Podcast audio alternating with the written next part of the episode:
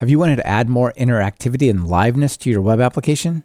If you built it using Flask, Django, or some other Python web framework, that thought probably didn't fill you with joy. And that's because it might mean you need to change a bunch of your code and rewrite a significant bit of your application using a full on front end web framework like Vue.js or React.js. In this episode, we meet Carson from Big Sky Software. He's the creator of HTMX. This front end JavaScript library lets you leverage the server side aspects of your Python web app and add amazing interactivity, but keep the logic on the server near the database and implement it in Python. You're going to love it. This is Talk Python to Me, episode 321, recorded May 25th, 2021.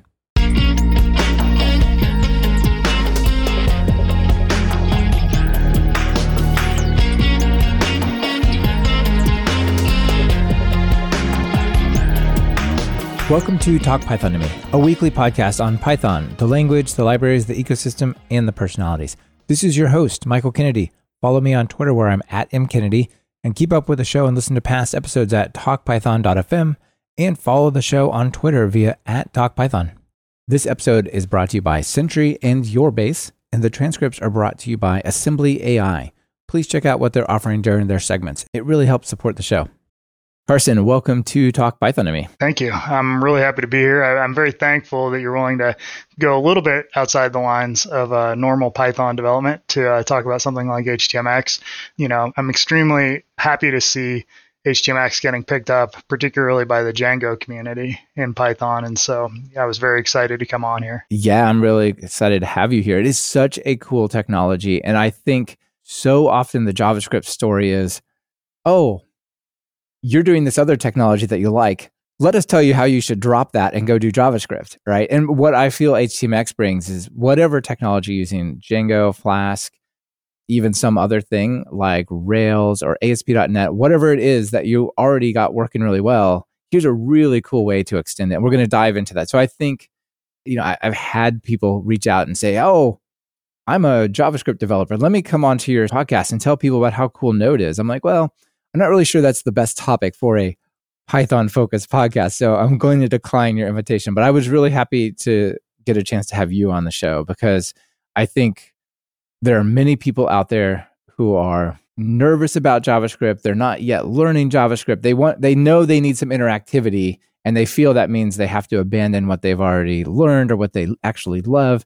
And I don't think that's the case. And we're going to dive into that. So I think HTMX plus Python web frameworks is a, a, beautiful thing. But before we get into that, let's just start with your story. How did you get into programming? And uh, yeah, start there. Sure. Uh, well, I've been programming for a very long time now. I started programming in college back in 94. Actually, before that, I was programming on a Mac and Hyper card, which is a very old technology, yeah. which I like love. The, the web before the web. yeah. Uh, lo- like local web. I can talk about that. If we talk about HyperScript at the end, maybe that'll come up again. Yeah. But I uh, started programming in college and then uh, very early on started programming for the web back when it was CGI scripts and Perl and stuff like that. And then I moved into Java during kind of the original dot com boom and did a lot of the was in the Java world for a long time, and uh, eventually moved into Rails. And so uh, I've been programming in Rails now for the most part. Um, I do I program in a lot of different stuff though, um, mainly Java and Rails. And I have to admit to your audience, please don't judge me too hard, but I haven't used Python very much in Anger. I've used it for local sort of sysadmin scripts, but not for uh, a bunch of web development. So, but you know, Rails and Django share a lot of things in common with one another, and uh, they're both great server side pieces of infrastructure, and uh, it's it, I always felt like it was a shame that they were kind of being left that they were being ignored to a large extent by the uh, by the bigger JavaScript frameworks. One uh, term that I try and coin, there's a lot of different stacks out there, right? Like the LAMP stack and so on and so forth. And one joke stack that I've made up is the Howl stack, which is hyper Howl H O W L H O W L. Okay. so uh, HTML on whatever you'd like. so use HTML on the front nice, end and then nice. use whatever you'd like yeah. on the back end. HTMX is really empowering for this, right? I mean, that's yeah. like kind of the philosophy in some degree. I mean, you a joke stack, but like literally, that's yeah, it's a joke, but it. it's kind of true. so yeah. Yeah, absolutely. And how about now? What do you do day to day? So day to day, I teach part time at a university. My passion is actually programming languages, so I teach that as well as some other program uh, classes at a university part time. And uh, then I also I work for a startup as well that uh, I've been working on for a long time, and which uses Intercooler JS which is the predecessor to HTMX. The story with HTMX was that, well, we can go into it in a little bit if you'd like to, but but that's what I'm doing now. Yeah. So kind of a mix. Yeah. I find myself doing a lot of different stuff. yeah, that sounds like a really nice mix. I love universities. I love university campuses. Maybe it's a slightly different story today with COVID, right? Yeah. But I think we'll kind of get back to it. But some of my fondest memories are just, you know, spending time dreaming about ideas walking around various campuses. Yeah, it's a good energy. The kids aren't quite as beaten down as some of the when you're in corporate sector. I mean, you see a lot of these posts on Hacker News and so forth, just old guys, older guys and gals that are just sick of the sick of the grind and so it's nice to be around younger kids that are maybe not quite as jaded. And yeah. there's just an energy and, you know, it's a beautiful environment. So Yeah.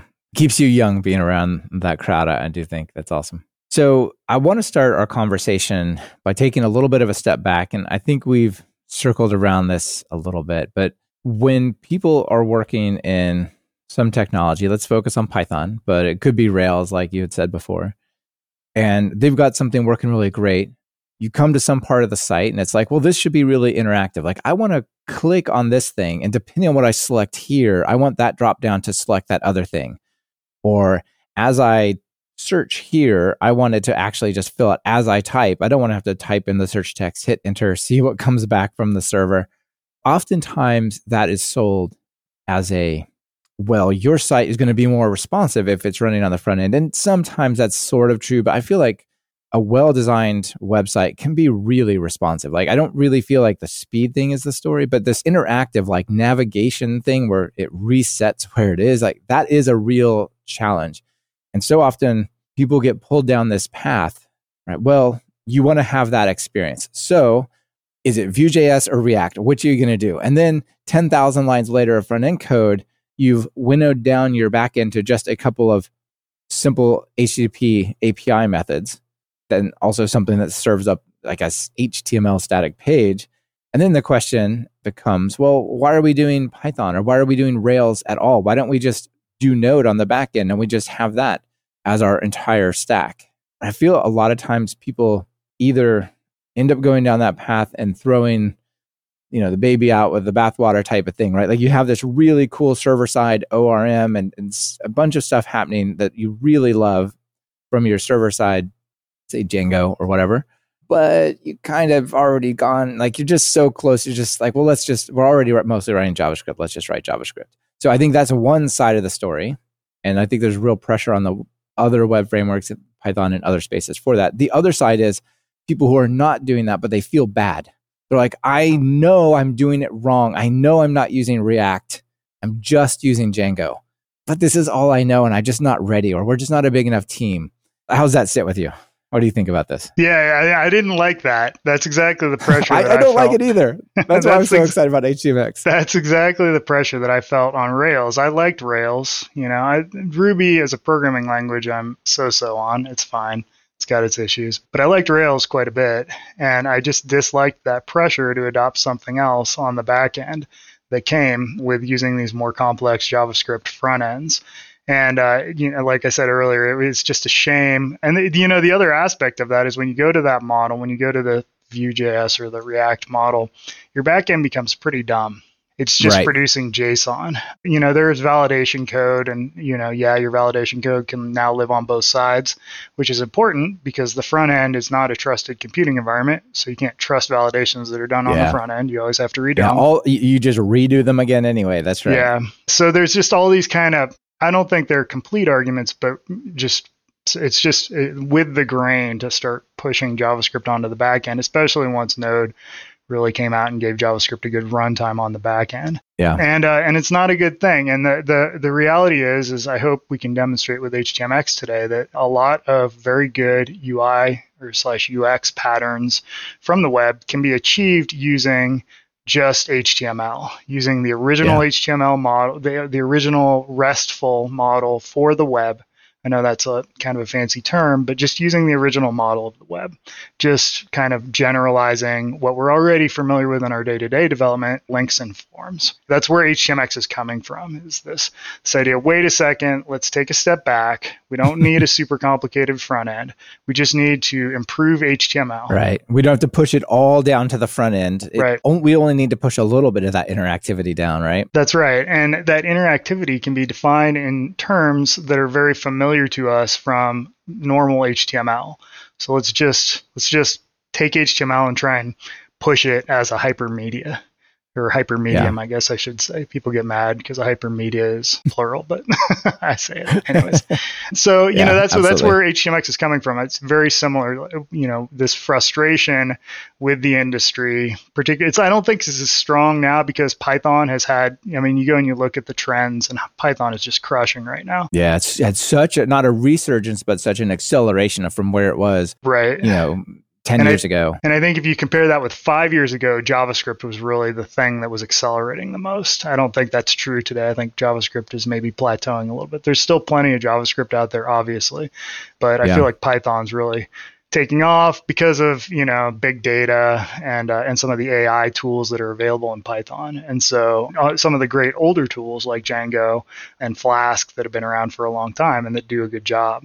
So again, just a very similar situation with you where I'm looking at this going, man, this stinks that you have to you have to become either like a killer JavaScript front end engineer and then have two yeah. languages that are pretty complicated, or abandon whatever backend you, you prefer in favor of JavaScript. Yeah, I'm 100% with you. Let me pull up a couple of things. One, here's that uh, that graph that you were talking yep, about. That's exactly the Python graph. going uh, pretty pretty wild. Like you talked about JavaScript plateauing. So this is the Stack Overflow. Uh, you know, Stack Overflow trends for the major programming languages. So yep. this is really surprising to me, and I find it quite interesting here. Yeah. Also, a couple things from the live stream. Nick Harvey, hey Nick, says for me it's a constant battle between all the benefits of server side plus I don't want the ca- the page to keep refreshing. Yep. I yep. sympathize, yep. Nick, and that's exactly what HTMX is designed to help with. The real yeah. bad part about the original web and browsers, we have to say, I think you made this point earlier, Michael. Browsers have gotten better at making the page transition not quite as clunky visually. So you can do sort of web yep. 1.0 style apps and get away with it for a lot of stuff. Yeah, you talked about doing programming in 94 and I remember the first mosaic that I saw mm-hmm. that was the graphical web and I was just my jaw was just dropped. I'm like this changes everything. I've been using Telnet and like yep. Gopher, Gopher, and all sorts of crazy stuff. Oh my yep. gosh. And I'm just like, this is a new world. I, I literally think I had to skip the next class I was supposed to go to because I'm like, I can't, I have to explore this. This is unbelievable what I've just found. Yeah. But I remember it going clunk, clunk. You could just see it building the page as it comes. And that was, yeah, yeah it's, it, luckily it's not like that. It's anymore. the big problem. It, it is, you know, it's much better now, but it's still a problem and it's a big problem for many UX patterns. You just, you don't want it. And that's exactly what yeah. HTMX is designed to, to help with. So you Absolutely. can stay within that original yeah. model of the web, can use whatever backend you want to produce your HTML, but we can get better user experience out of it. Yeah, yeah. So also RJ out there in the live stream says, I just discovered HTMX a few days ago. Great timing. This portion of Talk Python to Me is brought to you by Sentry. How would you like to remove a little stress from your life? Do you worry that users might be having difficulties or are encountering errors in your app right now? Will you even know it until they send that support email? How much better would it be to have the error and performance details immediately sent to you, including the call stack and values of local variables and the active user recorded in that report? With Sentry, this is not only possible, it's simple.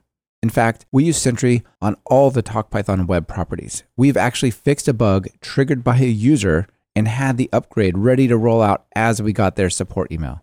That was a great email to write back. We saw your error and have already rolled out the fix. Imagine their surprise. Surprise and delight your users today. Create your Sentry account at talkpython.fm slash Sentry. And if you sign up with the code TalkPython2021, it's good for two months of Sentry's team plan, which will give you up to 20 times as many monthly events, as well as other features. So just use that code TalkPython2021 as your promo code when you sign up yeah so speaking of which let's go ahead and let's let's get into it right so we've set this up as a it doesn't have to be either or. It doesn't have to be either Django or Flask or React or Vue, right? Like it doesn't necessarily have to be that way. And there's some really cool stuff going on here. Like, let me just read this little introduction you got over here at htmx.org. It says HTMX allows you to access AJAX, CSS transitions, WebSockets, server sent events directly in HTML just using attributes so you can build modern interfaces simply, which is really nice.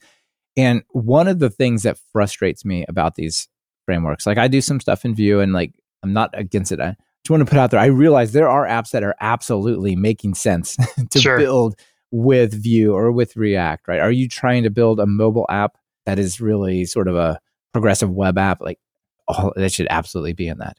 Are you trying to build Gmail? It should very likely be in something like Vue. But most of us just want a sprinkling, like a little salt, you know, a little bit niceness here and there to our app. And um, in order to get that, these days JavaScript has moved so far that it's no longer the simple little language that you just include a, a tag and then to the file and you're good to go. It's like you've got Webpack and you've got CLI tools and you've just got all this stuff to go, right? So What's the getting started experience for HTMX? Yeah, HTMX it looks pretty straightforward here. yeah, it's a small. It's so it's no it's a no build library. So you, there's no build step associated with it. You just drop it in. I mean, you can use a CDN if you want. The starting experience for it can be as simple as just adding a single attribute, or maybe two attributes would be the minimum thing. And uh, so it's not, it doesn't require a total rework of your front end. And that's one, you know, one concept I like to talk about with my students is this idea of a complexity budget. Your application has a complexity budget. You need to spend it effectively. And so with HTMX, you can pick the parts of your app that need it and add interactivity to them. And the remainder of your app can remain just a standard, you know, web app that works the normal way. And uh, because of that, you can sort of spend your complexity budget where you want to on your app rather than saying okay we're going to we're going to react and now we need a react router and now we need graphql and we need all this stuff yeah. to make our next uh, sprint is going to be the rewrite sprint right, right?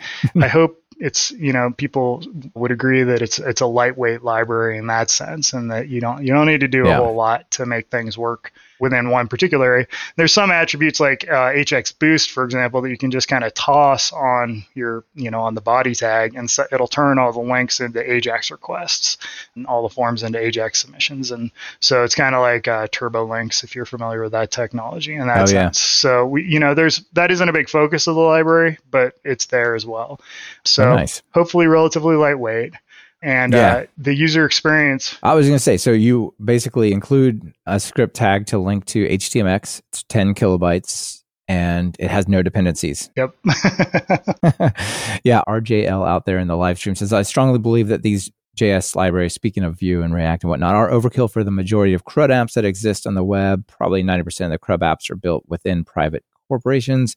And I've been doing that since 94. And then also, does NPM and Webpack are both a blessing and a curse yeah, especially if you're uh, a back end sort of person. Yeah, I never liked big, complicated build tools in any you know, in any, even on the back end. I just, I'm not a big yeah. fan of them. I, I, like dependency managers, but beyond that, I don't want a bunch of stuff going on. Yeah, um, I'm with so. you on that as well. All right, so let's talk about the motivation that you got here before yep. I, uh, we get into some code because I think it really sets the stage. I mean, obviously we've we've been setting the motivation here, but yeah. you know, you throw out some questions, some hypotheticals like, right. "Hey, why should only anchor tags and forms be able to make HTTP requests? Like, if I click on an image, shouldn't it be able to make an HTTP, uh, HTTP request? Why should click and submit be the only events that trigger them? Right, like." I don't know, mouse over or key down or something like that, right? Probably key down for a, a smart autocomplete search. Why should only get and post be available? And why should you, why should they only replace the entire screen? Right? Yeah. And that last one's really the crux for what Nick was yes, talking about is. earlier, right? Is web requests have to do this big, chunky, replace the whole screen if you have an action that only updates a small amount of that screen, why not just return the HTML for that small amount of the screen?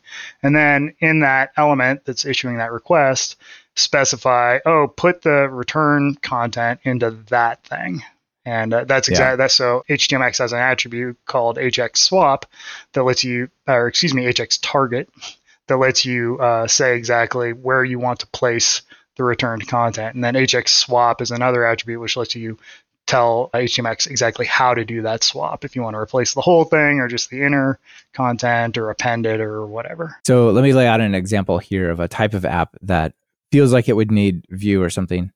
I'm just going to pick on Vue as like the, mm-hmm. the catch all for all the major you know front end frameworks sure going forward so imagine i've got like a photo gallery of um like five images up on the screen and i want to be able to click on that image and then have like a details of it like maybe the exif tags or like where it was taken or other stuff stored about it on the server i don't know mm-hmm. maybe it's like a wikipedia thing and like you click on the picture and it gives you some details about the picture below and you just want to keep that there. And as you click on them, maybe even use an arrow key as you kind of click around between them and have that happen. Yep. Right? That's the kind of thing you're talking about, right? Like I could set it up so uh, I could have an event where I interact with the image, yep. then it does a swap and explain to me what I have to write in order to get that bottom part to like reload. Yeah, all you would do is on that image, you would say hx get, and you would give it the URL to get that information from, and that that information would come back in HTML form, and then you would say hx target, and uh, there would likely be a div down below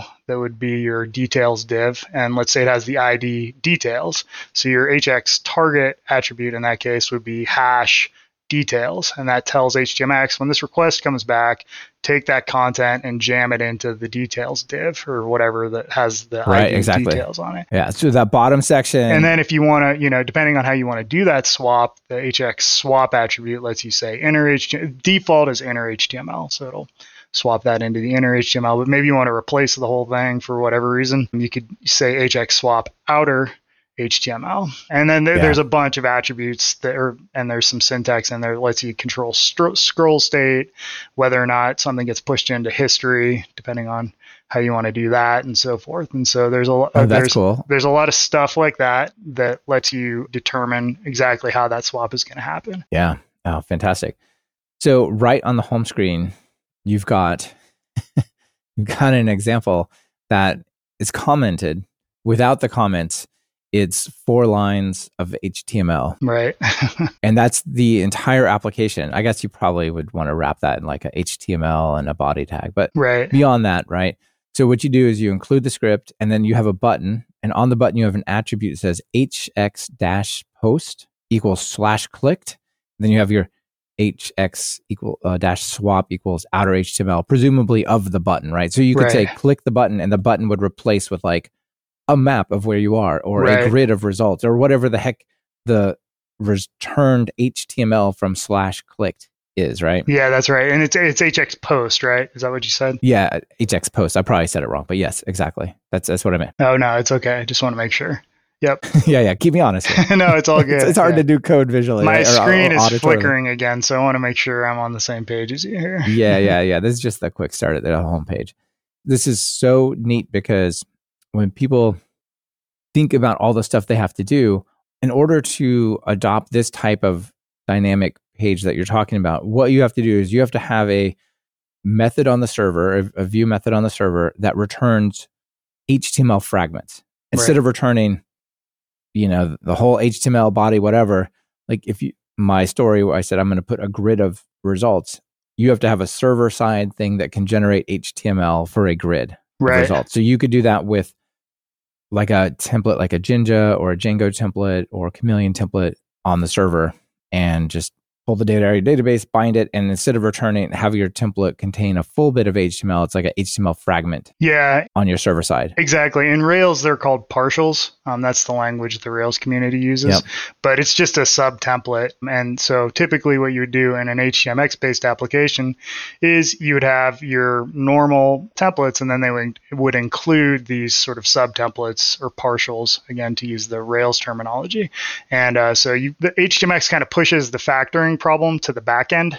So you factor your templates out on the back end uh, rather than maybe cre- creating components on the front end is how someone more familiar with Vue might think about these things or uh, React. Yeah, yeah, it's like the little component bit on the server side though. Yeah, yeah. So you do your factoring I, on the back end and then hopefully you designing a good URL schema, a nice RESTful URL schema, and it all kind of makes sense with sub resources right. and so forth. Right. So in this example, there's just a button. It just goes to slash clicked but in my scenario where I had five uh, images, hmm the URL, like the hx dash post, Yep. could be slash detail slash one Yep. slash detail slash two. And when you render the original HTML, you can preload into those those embedded pieces the right data to pass on when it gets clicked or what gets interacted with, right? Yeah, exactly. So so that image is a resource, right? We're gonna if we're thinking restfully, that image is a resource on the server, and so it has a has a URL associated with it. Let's say images slash one. Let's just say that, and then images slash one might have a sub resource of images slash one slash details, and so you would you know you render that image, and then that image slash ID slash details is what returns the the details you were talking about earlier. And uh, you would probably use hx get in this case because it's a you're retrieving information without a mutation. So post is probably not an appropriate http verb or action to use. And so you would get that and then you know slam it into the div below the images. Right. That's almost exactly what you would do if you were going to write a server side only right thing. It would just pull up that details page and would have a back button to get to the other ones or something like that. Or maybe it would reload the whole page and then just stuff that in the bottom. Yep. So the experience of writing it is almost it's almost unchanged, right? You get to fully leverage the server side thing. It is, and that's that's a great point. It's very similar to a link, right? And uh, the advantages here are that you don't have that clunky user experience. You do have a smaller payload. Um, that tends not to matter that much. People make a bigger bigger deal out of that than I think is necessary. Yeah. But it really retains that simplicity.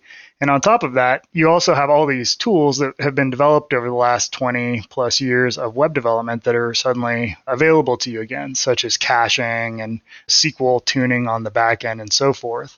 All that institutional knowledge that we've built up about how to create good, fast web applications applies using the HTMX model in a way that is Yeah. not as obvious if you're front end. You know, there's a whole separate style of development for developing JSON APIs at this point that just doesn't have a lot to do with that original model. And so we're relearning things. How do you, you know, that's that model is really RPC, remote procedure call, I think. Yeah. And so that is just a different mindset than the hypermedia infrastructure that we're used to as web app developers. Yeah, for sure. So you talked about this complexity budget before, and one of the things I like about this is I can have already built my application and I could decide, you know what, it would be a lot better if instead of doing a full refresh for this part, we could just add some interactivity to this, right? Right. It feels to me like it's very easy to go to an existing web app and add this more dynamic nature to it Yeah. in certain focused areas with HTMX. Yep, exactly. You know, that's again, I advocate for that. I think a good MVP written in the Web 1.0 style can validate your app. You can start getting feedback very quickly without this really expensive, from in development terms, front end investment in your technology. And then once that works out, you can start seeing how users are using your app and improving it from there. And so it lets you delay committing your complexity budget deeper into the development process. I think that's a big advantage of these lighter weight front end frameworks. Alpine JS is another one that I think lets you do that to an extent. You can just kind of sprinkle in when you want. And in fairness, I have heard people say that Vue is it can also be used in this way. So I don't want to I don't want to say that's exclusive, but Yeah. If I had to pick a, a rich front end framework, Vue is certainly where I feel really happy because while it does have the CLI stuff and it does have a lot of that style, it also has ability to just drop in a JavaScript file for Vue.js and then indicate here's a sub tag or some subset of my page. And now that's the app. Make this page go, right? There, There's that nice aspect. But yeah, I just feel like the you still get to do all the important stuff on the server here, which is pretty cool. yeah, Prod Havan out in the live stream says, I heard about HTMX at DjangoCon EU. Really like the project. Fire Yeah. fire emoji. Yeah, um, I, we got a lot of mentions at DjangoCon EU, and I'm hoping we'll get a bunch at the US DjangoCon as well. And you know, I'm not again, I, since I'm kind of, I have to again admit a little bit of an outsider in the Python community. You know, I'm, I'm hopeful that I can make more contacts and and really help HTMX help Python developers stay in Python. so Yeah. do this more, do provide better user experience for your users, but also stay within the Python world. It's you know obviously just it's growing gangbusters. So Yeah, for sure. Well, if your screen is willing, yeah, actual screen on your like actual monitor is willing, uh, let's look at some examples. So, and I have to admit, I'm I'm flying blind right now. My screen is is blinking on. All right. So, but Hopefully, I'll, I'll try to describe it. You'll yeah, I've got to, my uh, phone up so I can follow along. Yeah, perfect. Sorry, Linux. So no, no, it's all good. It's all good. For just people listening, it's not that like the screen sharing is not working. Like the actual whole display is having a trouble. So, Yeah, but luckily it's still going. yeah, I know. I switched to Linux two years ago, and 99% of the time it works great. But of course, on this podcast, it decides yeah, well, it's fine. It's all good. Murphy waits for the maximum Yeah, maximum pressure pain. to, to stray. exactly. Let me just go through a couple here that I think were neat. I have pulled them up. One of them was uh, this active search because I feel like this Mm. is the type of thing that is like really easy, but also um, really calls out for some interesting JavaScript things. So over here, you've got a page. Uh, you know, don't have the outer shell bits, right? Body and Yeah. HTML, but whatever. It's it's all you don't need that, right? You've got a you got a header that says what we're going to do is we're going to search, Yep. and then you have an HTMX indicator next to the title. Yep. Presumably, when something's happening over an AJAX request, that thing spins, and then when it stops, it goes away. Is that what that means? Yeah, that's uh, so the class HTMX indicator is a class that's dynamically indicated, or excuse me, dynamically added to your web page, and it allows you to start with an opacity of zero, and then when uh, a class is added to it, it'll it'll transition to an opacity of one. And so that's the best pattern that I found for having a request indicator. And one of the problems that you run into in all, you know, even normal web requests, uh, browsers these days often don't do a very good job of notifying users something's happening, right? And so Yeah. this is particularly a problem when Ajax is in play. There's no indicator to say, hey, something's going on. And so HTMX provides infrastructure for doing that sort of thing for you. And you don't have to do anything, right? Just Yeah. having this thing exist, Yep. it knows, okay, if I'm doing a request somehow, some way, Uh, like while it's happening. You do have to call out the indicator that you want to show. Now, one thing I see. should say with attributes, they're typically inherited. So if you had one indicator that you wanted to show for all Ajax requests, for example, you could put the HX indicator attribute on the body of your web app, and then all Ajax requests would then use that because it's it's as with CSS, attributes are inherited, and uh, most attributes are inherited in HTMX, and so you can you can hoist attributes up the DOM and have them apply to multiple Yeah. things. Fantastic. So you you can avoid repeating yourself using that technique. Okay, cool. So we've got that little indicator there. And you, yeah, like you said, so you got to indicate which indicator you want to use, but you don't have Yep. to trigger it. Exactly. Then you've got an input, like a text input, Yep. and it has a placeholder that just says, please uh, begin typing to search. hmm It has a hx dash post, which is slash search. Presumably, it's posting the data of it as a form, right? Yeah, it's posting it. Yeah, exactly. It's posting it and including the by default. If it's on an input, it'll include that input's value. Nice. And then it has a trigger. Yeah. So the trigger is key up, Yep. changed. Yep. That's two things, right? Like, so if I command V it or like somehow like drag text into it or key up. So the either event, is that what that's saying? Key, changed is uh, a little different. So uh, key up is the Okay. event that we're responding to, and then changed says only issue requests if the input value has changed. Got it. Okay. So if I somehow hit, So if you hit an arrow key, for example, yeah, yeah, exactly. Okay. Right. Got it. Arrow key or the value or the value doesn't change, yeah. and you don't want to issue a request in that case. Yeah, that makes sense. The other thing you have is delay 500 milliseconds because Right. it depends on what the event is. like Right. it, it maybe doesn't matter, but like mouse move, you're going to get a lot of those events, right? You want to just wreck the server Yeah. uselessly. You want to say, okay, like instead of just flash, flash, flash the screen, like just wait till they've slowed down typing. Right, exactly. So this is called debouncing an input, right? You don't want to on every every event you don't want to issue a request that would be crazy and not a good user experience and certainly it would be very hard on your server and so uh, what you can do is you can add a delay modifier to a trigger and say delay wait until you uh, until a key up uh, so if a key up occurs wait 500 milliseconds and if another key up occurs in that 500 milliseconds don't issue the original request so you effectively wait for the user to stop typing before you issue a request and there's Yeah. another another option which is uh, throttle where which might be more appropriate for mouse movements where you say only issue a request every you know one every second or something according to mouse moves depends very much on what you're trying to accomplish with your ux those are two different Right. techniques for it This portion of Talk Python to me is brought to you by Yourbase. I'm excited to welcome Yourbase as a new sponsor of Talk Python.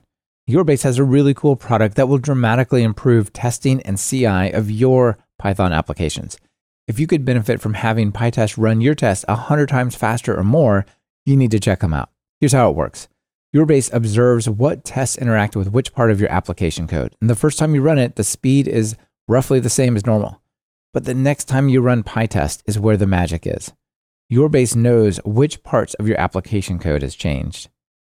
If the code under test hasn't changed, why test it again? So Yourbase only runs the tests that have interacted with the part of the code that has. If you change just a couple of functions, you only need to run the few relevant tests and all the others can be safely skipped. This means skipping hundreds or even thousands of tests most of the time, making your dev test workflow and your CI builds much, much faster. All you have to do is install Yourbase and run PyTest as usual. They'll take it from there. Get your free trial by visiting talkpython.fm slash yourbase. Yourbase test acceleration works with the tools you're already using, so give them a pip install and see the difference right away. Get started at talkpython.fm slash yourbase.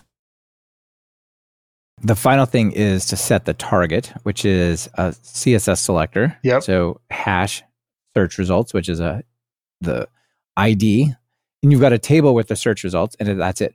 This is the besides the server side that does the actual search response. This is the entire implementation of your dynamic search page, right? Yeah, that's right. So what is that? That's it looks like four attributes. You got four attributes to, to implement dynamic search or active search, I think is what Google terms it when you go to Google and start Yeah. searching. And uh, this is a, a great example of something that I think many web apps would benefit from. And uh, it can be achieved very quickly with uh, just a small amount of HTMX on the front end and uh, a, a small refactoring of the code you probably already have on the back end. Yeah. I, what I really like about this is if you've already implemented this search page to return a table of results, Mm-hmm. you've already written all this code. Yep. Everything is here. Like you have a form, you've submitted the form, you've got a response, you've rendered the table, you probably show the form again. Yeah. All of those things are present. You just can turn it to a on key key down, key up rather. Yeah. Basically, make it much nicer without almost any effort. Yeah, exactly. And again, I think this is showing how HTMX is taking HTML as a hypermedia and pushing it forward. Right. This, in my, you know, I, I think in an ideal world, this would just be part of HTML.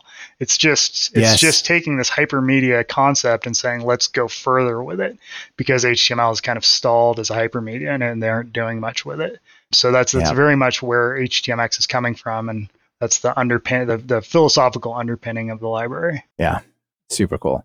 All right. So, one of the things I love about your examples, one, this whole library has a rich set of examples. We'll go through two others, I Sure. think. And, but one, the examples are there, they're clear, they're visual, and you have a live one right embedded in the page. I don't have to pull up like REPL Right. or whatever to like go figure out, well, how's this really going to work? I can just go here. So, if I want to see if there's a, a user named Michael, I just type MI. No, but there are there's a user named Molly with MI in the domain, and there's Jessamine MI in her name, and so on. Right. So that's amazing. Yeah. I've tried to focus on making things as visual as possible because I you know, what I run into is people don't believe what you can accomplish with this library. And so I really wanted to make it jump out and say, hey, you know, yeah, there's stuff you can do in Vue.js that would be tr- tough to do in HTMX or React, you know, React or whatever you're using for your front end. But nonetheless, there's a lot of stuff that would benefit a lot of web apps that can be done using this simpler model. And uh, if you're able to, you know, the question is, is, is it good enough? And I think it is good enough for probably I 90, 90, 90 plus percent of the websites that are out there. And it certainly would improve, you know, the vast majority of websites that were out there if just a little bit of HTMX. Yeah.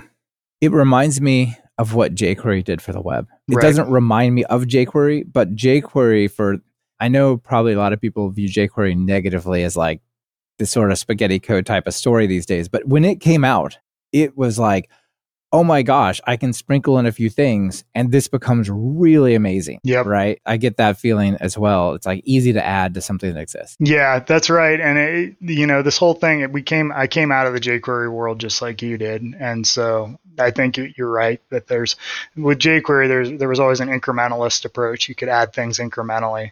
You didn't have to buy into a huge uh, bit of infrastructure. It turned into spaghetti code in the long run. I agree with those criticisms of jQuery, and so hopefully with with HTMX, you because of the way it's built, you're not going to run into those same issues. I think Yeah. there's some conceptually there are reasons why that is. So with HTMX, you tend to put the tend to put the actions on the thing that does the action, whereas in jQuery you would move things to a separate place. It would be over in Right. Like job- dollar document ready sort Right. of thing. they would be living somewhere else. And that was kind of sold under this idea of separation of concerns, which is a design principle for software. I've been trying to push this idea of locality of behavior, which is intention with separation of concerns. And the idea of locality of behavior is that you want to put the things that a code unit does in the code unit. So a button should say what it does. It should say, I issue a post to this URL, and then I do this with the response.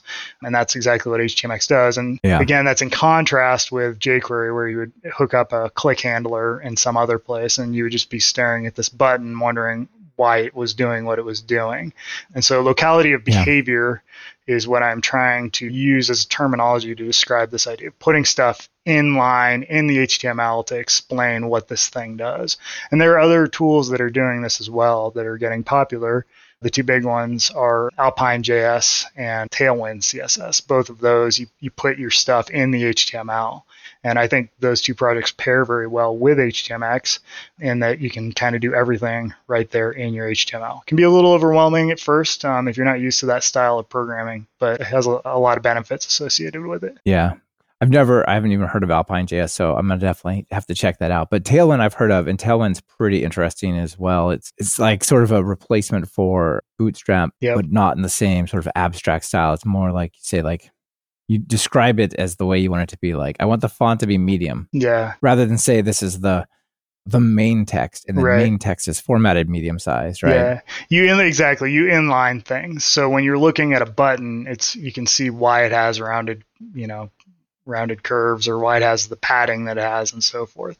I think people have started to recognize that separation of concerns, while certainly a good thing in some ways, and you know a valid design principle, has some disadvantages. And the big one that I see is this sort of spooky action at a distance where someone can change a file somewhere else and suddenly your button doesn't work anymore or whatever. Yeah, yeah, yeah. I think well, the separation in this scenario is hx dash post is slash search. Like this describes in the exactly in the web sense of what a URI means to describe this is what I want this to be, but it doesn't describe the implementation. of it, Right. right. That lives in the server. Yep. And so I think there's an interesting philosophy there as well. Yeah, yeah, there is, and it's it's really that rest the restful uniform interface idea from the early web. It's, it's you know I'll keep, I keep Yeah. saying this, but we're we're trying to take HTML and drive it forward as a hypertext, give you more Yeah. power as an as a hypertext developer. Yeah, super cool.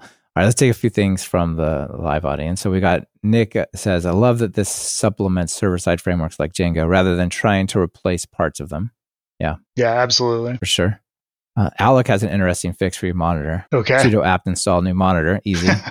yeah. Since you're on Linux, If right? I could get a terminal to show, I've got my laptop monitor over here. I'm literally staring at a blank at a black screen. It flickers every once in a while, so I get a, a brief Catch- view. catch a quick view. I'm not gonna. I'm not touching worries. anything. If it's recording, It's all good. It's, It's- it's, it's- working. we're And then Nick also says, now we need an hx Python tag to run arbitrary Python in the browser. Just kidding. Don't do that. With HTMX, I think that you've removed a lot of the pressure to have Python in the browser with HTMX. And so I was ho- I was opti- you know, all jokes aside, I was optimistic when WebAssembly was first proposed that it would break the dominance of JavaScript in the browser. But my experience thus far, and I have to admit I haven't looked at it in a while, is that uh, WebAssembly has been so low level that it's probably mm. not going to help. And maybe that was I can't tell if that was intentional or not. But there's there yeah, in, in my experience there wasn't a good interop layer between the DOM and WebAssembly yes. even. And so, okay, well, the vast majority of scripting I want to do is DOM related. So. Yeah, it's all about the DOM. So uh, let me give you my WebAssembly sidebar here, and I'd love to hear your thoughts. I hear two problems with WebAssembly. One is this DOM story, right? Like this could be fixed, right? WebAssembly could be evolved to have like a like and here's the DOM API, right? In a real straightforward way. I know there's a lot of separation and whatnot, but I I cannot believe that it, it couldn't be figured out. Yeah. Two, the problem I hear about this is well, you can have Python in the browser, and things like Pyodide have actually done this to like compile the C into WebAssembly, the C Python runtime and the scientific libraries, into a WebAssembly thing, and then you can download it and you can do limited stuff. It's limited because of the limitations of the DOM, but you can still run Python in your browser. Right. It just so happens it's a 10 meg download. yeah. right. Here's what I would love to see. I would love to see the major language providers, C++, Python, .NET. You just go down the list, Java, Rails, provide a WebAssembly thing against some API, and every major browser just builds that in. So my Firefox comes with Python, Ruby, Java, and .NET. These are all like 10 or 20 meg binaries. Like right. the world would be like then that whole problem of well, do you download it? What if you re-download? What if it's out of like just they ship JavaScript? Yeah. If all they had to do is include a host of other features as WebAssembly, like the problem would be solved. Uh, but there's just a little too much friction along the way to make that happen. I think. Yeah, it really the, the the core problem there, I think, is the core libraries that you know that come with all these programming languages. It's one reason why Rust actually does pretty well with WebAssembly. There, it just doesn't come with very much. Yeah. And uh, that's a, a reasonable solution. If I was super passionate about Python, I might look at just writing an interpreted, and it sounds like there might already be an interpreted version of Python in mm. the browser. Um, that's uh, so HyperScript, which is a scripting language that I'm working on as kind of a passion project that's loosely associated with HTMX, is a scripting language and it works in the browser and it's just interpreted. And JavaScript is so fast in the browser now that you can actually get away with it. And so as long as your Python yeah. wasn't, you know, trying to do scientific computing, you're just trying to do basic web scripting, you know, adding classes to, right. to DOM elements yeah. and so forth. You want to do Vue.js stuff like stuff, but you don't want to write. You right. want to create Python classes and then like hook Python functions. Yeah. Them, right. yeah. Things. That actually, you know, in my opinion, if I were going to take a look at that problem, I'd look at doing an interpreted language. Yeah. Interesting. There is uh, Skulpt, okay. which is pretty interesting. And this runs Python in the browser. So, like the example on the homepage is like a little turtle on an HTML canvas. Okay. And this is all client side but it's eh, it's like close it's not the same right. so. That's i mean that's the same for all the languages. Yeah all right let's go back to this example here because i think there's still a lot of really uh, good things we haven't even touched on and we're i mean we're only on what four tags? Yeah i know. But we'll, so we talked about this little example here and as i'm typing people can see the little searching they would go and type, they can see like in the H3, they can see the little searching bit. Yep. But all of these things I think are, are neat, but you kind of wonder, well, what's happening? Like what's going on really? Like, especially if this is a server side thing, what's the HTML, what's the HTTP traffic with the server? Mm-hmm. And you've added this little like built-in debuggery yeah. toolbar thing. Uh, it's not a debugger toolbar; it's a debugger footer. Yeah, a debug footer. Yeah. And as you interact with the examples on every one of the examples, you can see well, what is the initial traffic? What is sent over? Right? And you click on it; it has a history of all the requests the thing made. Yep. What was posted over, and then what was returned from the server. Yep. And it's super clear. Yeah. Right? Like go to the last one. You can see exactly this is what's on this, you know, up at the top. Yep. you look at the bottom. Well, there's the TRTDs that make that happen. Yeah. Yeah. Again, I really wanted to focus on the examples to drive home just how easy it was and then also what you could accomplish with the library. Yeah. Quite cool. All right. Let's touch on a, a couple other examples. I pulled them up because I wanted to highlight them. Click to edit. Okay. Let's go look at click to edit. That's a pretty good one. Yep. Uh, Again, I apologize. One. I'm on my phone. yeah, yeah, yeah, yeah. No worries. So here, what you've got is you've got a form, and it's not form like. It's like a just static text with divs and spans and yep. whatnot. So you've got first name is Joe, last name is Blow, email is such and such. And if you hit click to edit, those things all become, well, the, the values become in text inputs. Yep. So I could make Joey Joe and hit submit, and in place, it becomes Joey. That's right. Something to that effect. This is a really cool example, right? Like instead of having forms everywhere, you can just have HTML and like a grid, and you could say, like, uh, an example I would imagine maybe is a grid of responses, and then you want to edit one of the lines of the grid. Yep. Like I want to edit this entry, and then boom, those all become drop down selects, or they become date time pickers, or whatever the heck you want to make them become, and then they go back, right? Yeah, like an editable row concept. Yes, exactly. Yep. Yeah. Yeah, super easy example of what's happening. If you click edit, it returns the form HTML text. Mhm. When you submit it, it returns the div span version of it. Yep. Beautiful. Yeah, exactly. So, you know, we'll probably not go into the details of all the attributes that make this happen, but there's an HX get to get the form. Uh, that form gets swapped in to that little element. You don't have a big page refresh. You don't go to some other URL.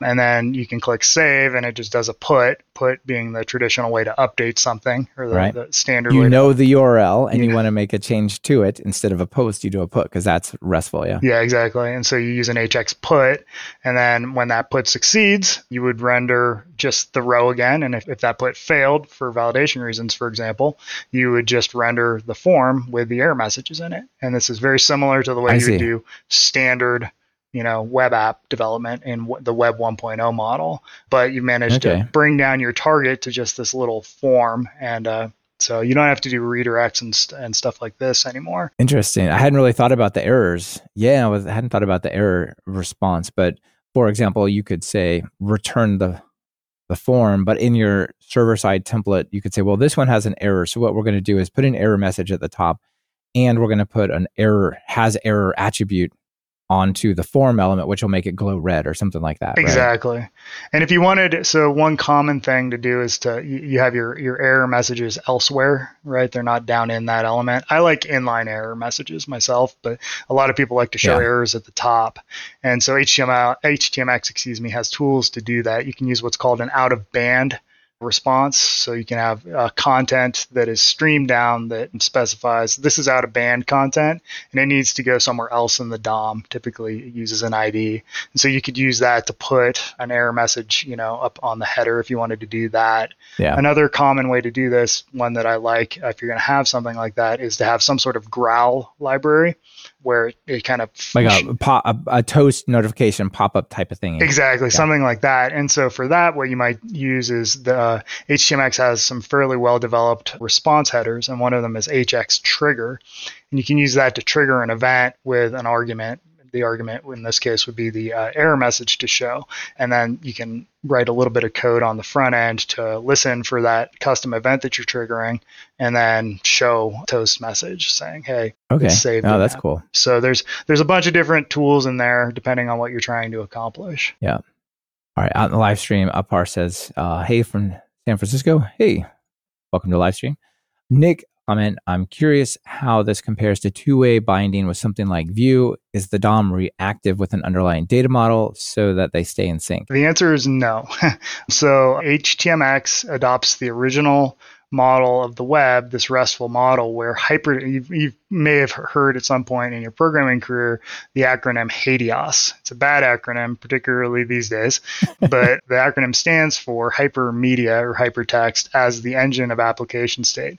And so there is no backing model on the client side. Rather, the model, the source of truth is the back end, and the front end just sits there and reacts to uh, to user inputs. And whenever a user input occurs that needs to trigger a state change, uh, a request is issued to the server, and then the updated state of that resource is returned via HTML. Yeah, and it kind of flows through this interaction. That's right. right? So let me let me give you an example. So in this click to edit thing, when I click edit on the button, it knows it's on slash context contact slash one, and I click the edit. What comes back is a form and has hx dash put with slash contact slash one as the action. Right. So then when I submit it, it flows that it was row one or item one I was editing on over, and then when it comes back, Right. the response is well now it has um the edit slash one or the contact slash one slash edit in the URL. So it kind of flows the Yeah. this is actually super hideous. Like I, there's many things that you find in these APIs and people adopting REST. They're like, oh, we're going to take all the REST principles except for this hypermedia as application state. That that we don't really care about. But this, Yeah. the more you talk about it, it really is. Yeah, well, it is. It's because people. I, this is a long conversation, but uh, holy smokes, I've been arguing with people on the internet about this for a while. I don't think REST makes any sense when you talk about JSON because well, it, it does to some extent. The there's- HTTP verbs make sense. yeah, they do, That's about know, it. and but other than that, right? There's a lot more to this whole REST. maybe the representation, maybe the URL layout in some cases makes sense. Yeah. But when Fielding wrote his, de- Roy Fielding is where the term, his dissertation at University of Ir- California, Irvine, is where all this terminology comes out of. And uh, what he wrote, he was describing the web. He was describing HTML. He was describing like the way Web 1.0 worked with that. And a big focus on that was this idea of stateless HTML and hypertext as the engine of application state, that being one of the crux issues uh, within the section that's about what's called the uniform interface. We don't need to get too much into the details of that right now. Um, I'd be happy to talk about that maybe offline later, you know, maybe in a different uh, context. But when you're in JSON, none of that stuff, there's hypertext isn't the engine of application state. There's a client side model that is your application state. And now you're in a stateful world and you're in some ways much closer to what thick apps used to look like back in the 90s than you are to the original web model. It's a different model and there are advantages and disadvantages to it. I like it a lot. I think there's a lot of power to it. And so, you know, to make a long story short, no, there's no reactive aspect here. The DOM is the source of truth. The server is really the source of truth, but the DOM, as far as the user is aware, is the source of truth. And it's stateless, just like the original web model. Right. The view model is super nice. I mean, you create these little uh, JavaScript classes and they just kind of build up their data and it's it's really cool and it binds with the DOM, but like what if someone refreshes the page Right. or something like that, right? Like, Yeah. oh my gosh, it's uh, it's gone. Oh no. Right. So uh, It- yeah, there there could be drawbacks as well. reactivity is is I, you know I sometimes I, I can be a little too hard I think on and just it's the nature of the internet but you know reactivity this notion of a reactive two-way binding that was that's new. That's relatively new. There were UI toolkits that did something did similar stuff but not as deeply as the current set do. And so there's there's something new there and it is useful in a lot of in a lot of ways but for a lot of apps it's overkill and uh, there are disadvantages that are associated with it. Syncing the syncing the two models Yeah. is difficult and uh, if you let your DOM be the source of truth, the server be the source of truth, and your DOM be a stateless representation of it, then there's a huge number of advantages that come Yeah. along with that. Yeah, that's for sure. Like if you have the same page open on multiple tabs, for example, like the database is still in sync on the server. Yeah. All right, let's look at one more example. Sure. Then uh, we'll do a little bit of wrap up. I'm a little hesitant to show this to people because I kind of hate this, but it's Okay. also uh, very neat. There's infinite, infinite scroll. infinite scroll. Can also be implemented as click to load.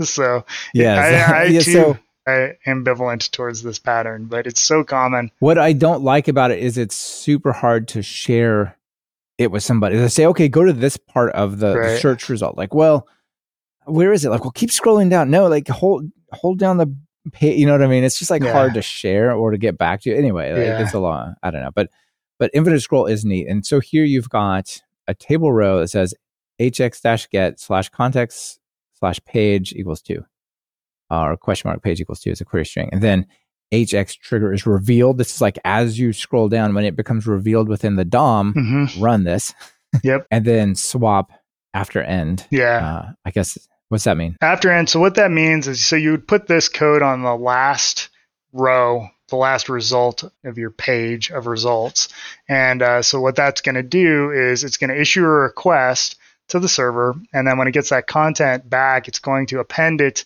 after the end of this element, the element that this is on this table row, and so that new content, which is presumably going to be a new series of rows, is going to get appended after the the last row. And so that's how you get that next set of rows.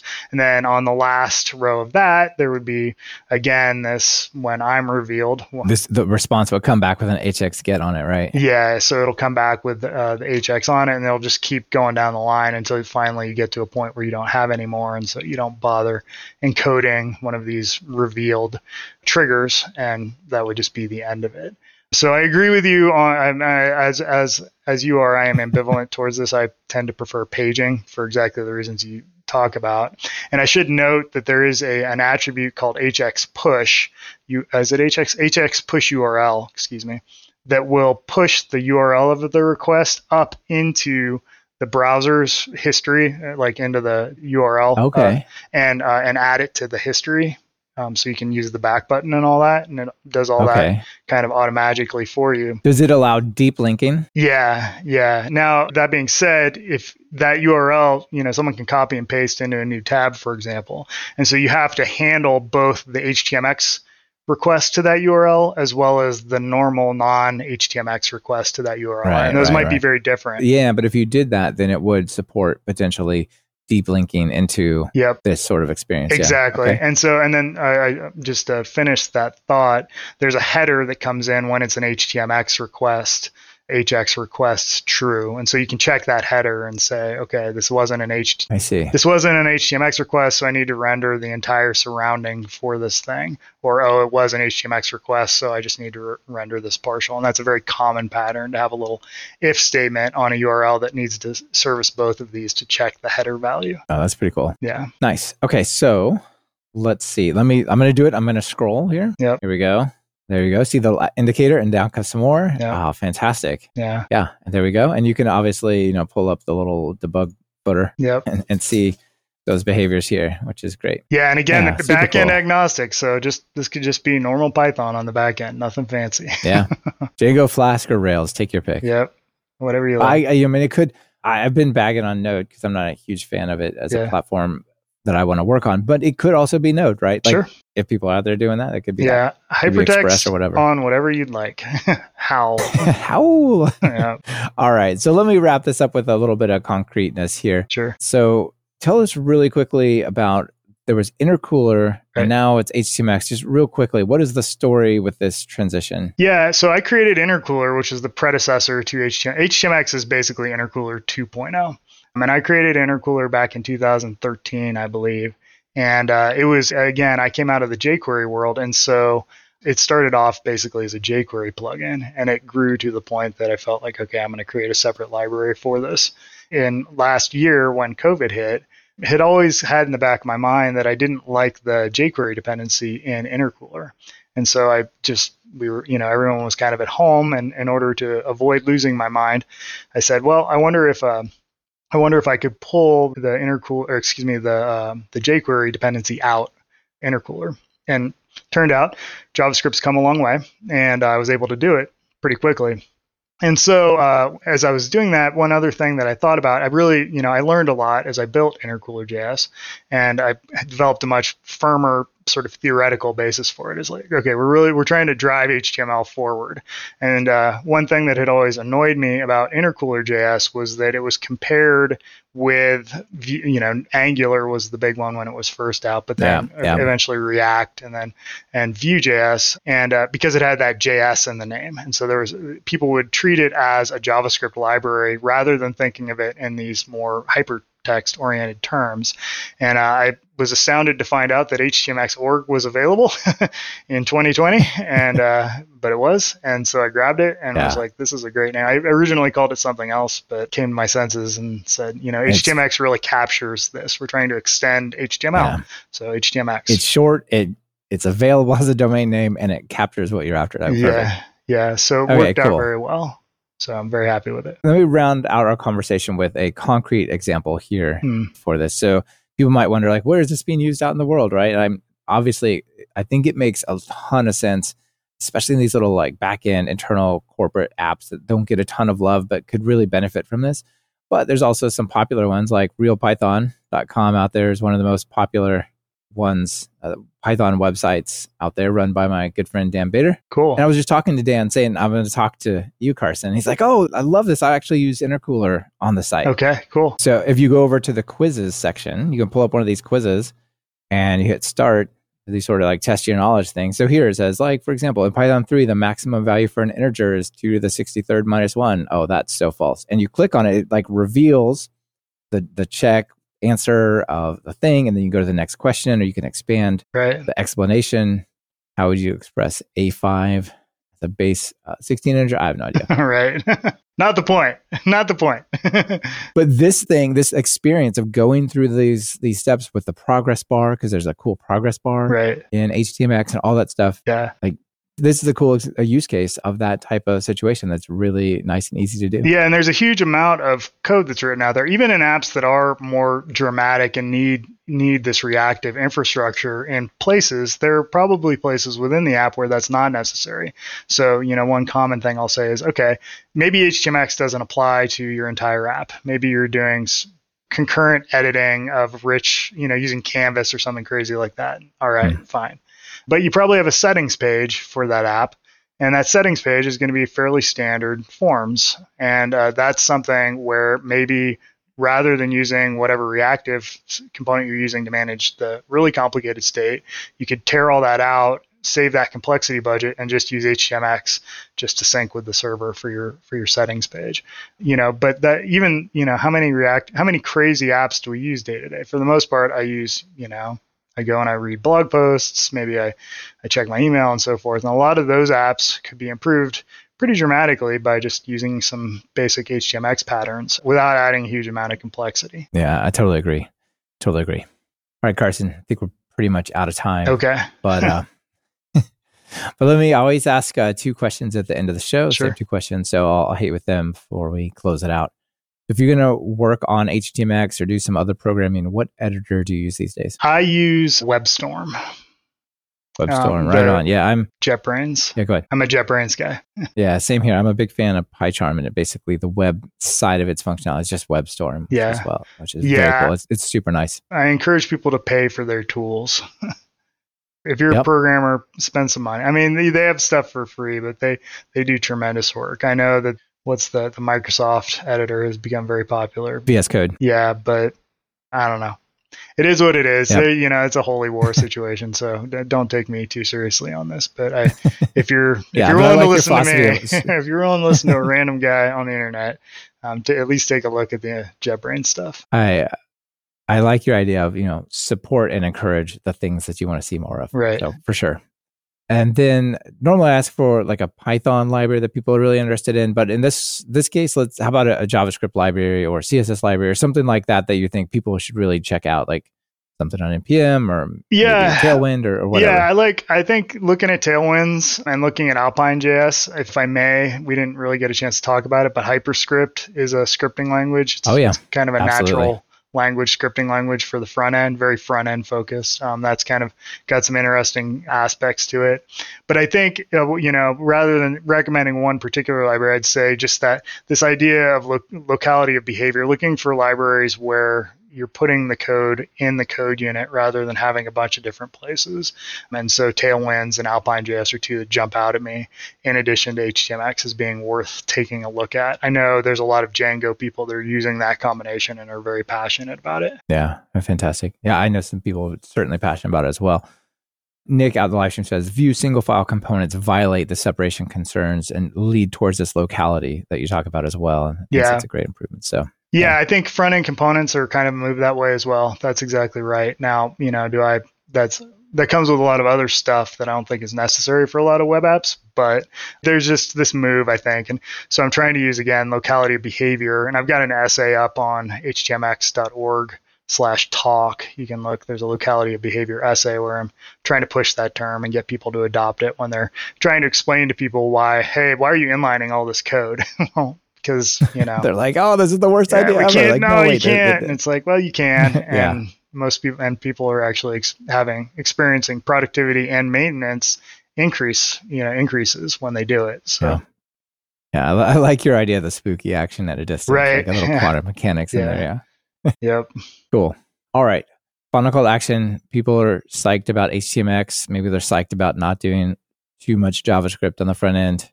What do you tell them? Uh, well, uh, check out htmx.org. Please star the GitHub repository. That is my primary uh, source of compensation for for HTMX at this point. and uh, you know, we have a Discord server that you can jump on as well if you have questions. Twitter is getting more active. Uh, if you follow HTMX, there's htmx underscore org on Twitter, which I run, and it's getting more and more active. But the Discord's friendly at this point, and uh, so I encourage people who are interested in this to jump on there and ask questions. There's a lot of people that understand the library very well and uh, know a lot of different backends because HTMX is backend agnostic. Kind of each backend needs its own sort of expert to help out with it, and so you know one, hopefully in a few years we built up a good set of example libraries but at this point if that's not available then the discord's probably the best place to check out. Okay fantastic. Well thanks again for being here and thanks for creating this uh, a lot of nice comments in the live stream as well saying uh, thanks for creating it. So yeah. I think you're onto something here and i'm happy to share with people. Hopefully it, it can superpower some of these Django Flask, et cetera, apps without replacing them. Yeah, I really and I appreciate again you you know taking something that's obviously outside the the normal Python world and uh, giving me a chance to talk to people about it because I, I do think it will help people stay in Python longer before they they feel like they have to abandon it for JavaScript. Yeah, we can remove some JavaScript guilt. Yep, exactly. Not doing the front end framework. That's it's right. A, it's okay. Awesome. It's okay. you don't have to use JavaScript for everything. it's true. All right. Thanks again. See you later. Have a good one. Bye bye. Bye.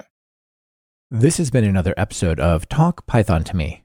Our guest on this episode was Carson from Big Sky Software, and it's been brought to you by Sentry, Yourbase, and Assembly AI.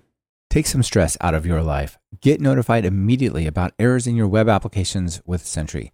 Just visit talkpython.fm slash Sentry and get started for free. And use the promo code TalkPython2021 when you sign up. Yourbase test acceleration will dramatically improve dev test workflows and CI builds of your Python applications. If you could benefit from having PyTest run your tests 100 times faster or more, you need to check them out.